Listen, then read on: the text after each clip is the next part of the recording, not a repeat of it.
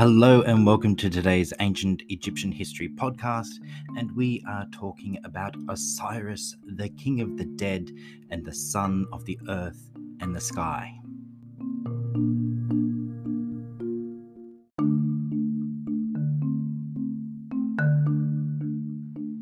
Osiris was the son of the earth god Geb and Geb's twin sister, the sky goddess Nut. It is thought that Osiris may well have been the original fertility god of the earth and the underworld. Now, the origin of Osiris's name is an enigma. Nobody really knows where it comes from, and it gets a little bit confusing with the shortcuts that the ancient Egyptians used to write his name. In the Old Kingdom, there is a strong nexus of importance between the pharaoh and Osiris. The ancient texts put his birthplace to be Rostau, and some of his epithets highlight his role as the king of the underworld.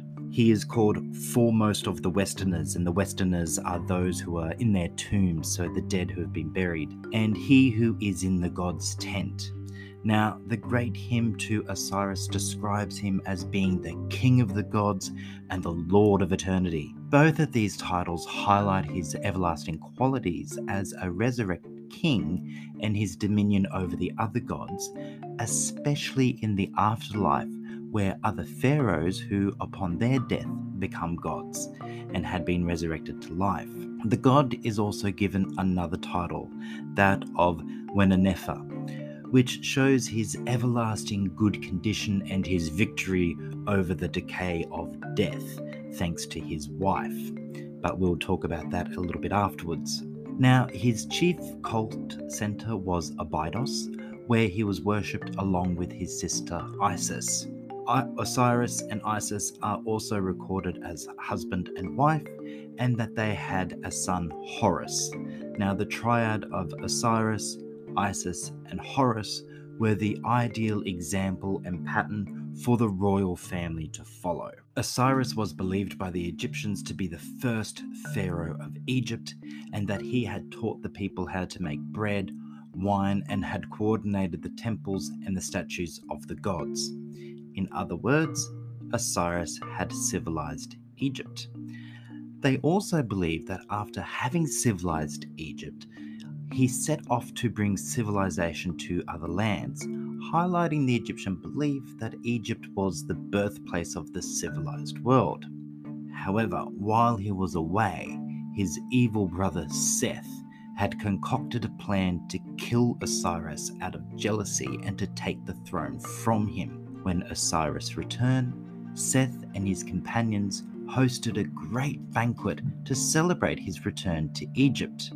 After much eating and drinking, and when the guests were relaxed and their guard was down, Seth suggested that they play a game he had invented.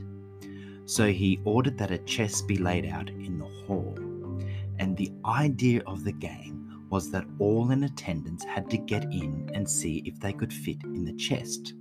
Some of the guests were too big, while others were too small. However, when Osiris got in, the chest was a perfect fit. Unbeknownst to Osiris, the chest was actually a coffin made for him. It was a trap. With Osiris inside, Seth and his companions shut the lid so that Osiris couldn't get out, which then led to his death. The coffin was then thrown into the Nile, where it floated out to sea. Other stories have Seth dismembering the body.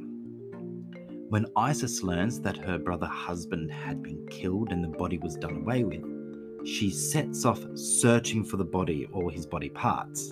After a while, she finds his body, or what's left of it. The only part she could not find was his penis. After finding his body, she resurrects him with the help of her sister Nephthys and makes a penis for him to conceive a son. The son she gives birth to comes to be known as Horus, and Horus would later grow up to avenge his father and hold his uncle to account. Through these actions, Isis sets the example that Egyptian women were meant to follow.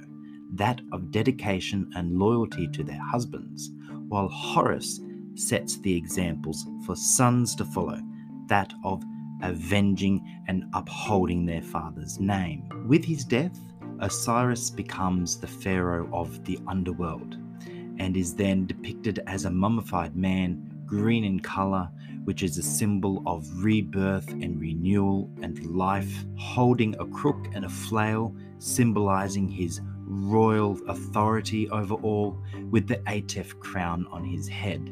It was said that Isis planted symbols of her husband's missing penis in many burial shrines all over Egypt, thus spreading his cult and ensuring the fertility of the land.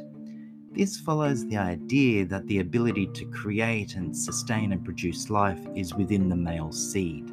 The death of Osiris is a lesson that Egyptian gods can be mortal. As a prototype of the resurrected dead man, Osiris and his cult spread widely and during the Roman Empire assumed the form of a major religious sect in many provinces across the empire. The basis of the Hellenistic Roman Osirian mysteries, however, were probably the festival of Choik, which was the celebration of Osiris's death and resurrection and lasted for about 30 days. In the Roman period from the 1st century, the Osiris Canopus, which was a jar said to have the head of Osiris, was carried in procession and becomes the preferred public form, alluding to the water of life given by Osiris.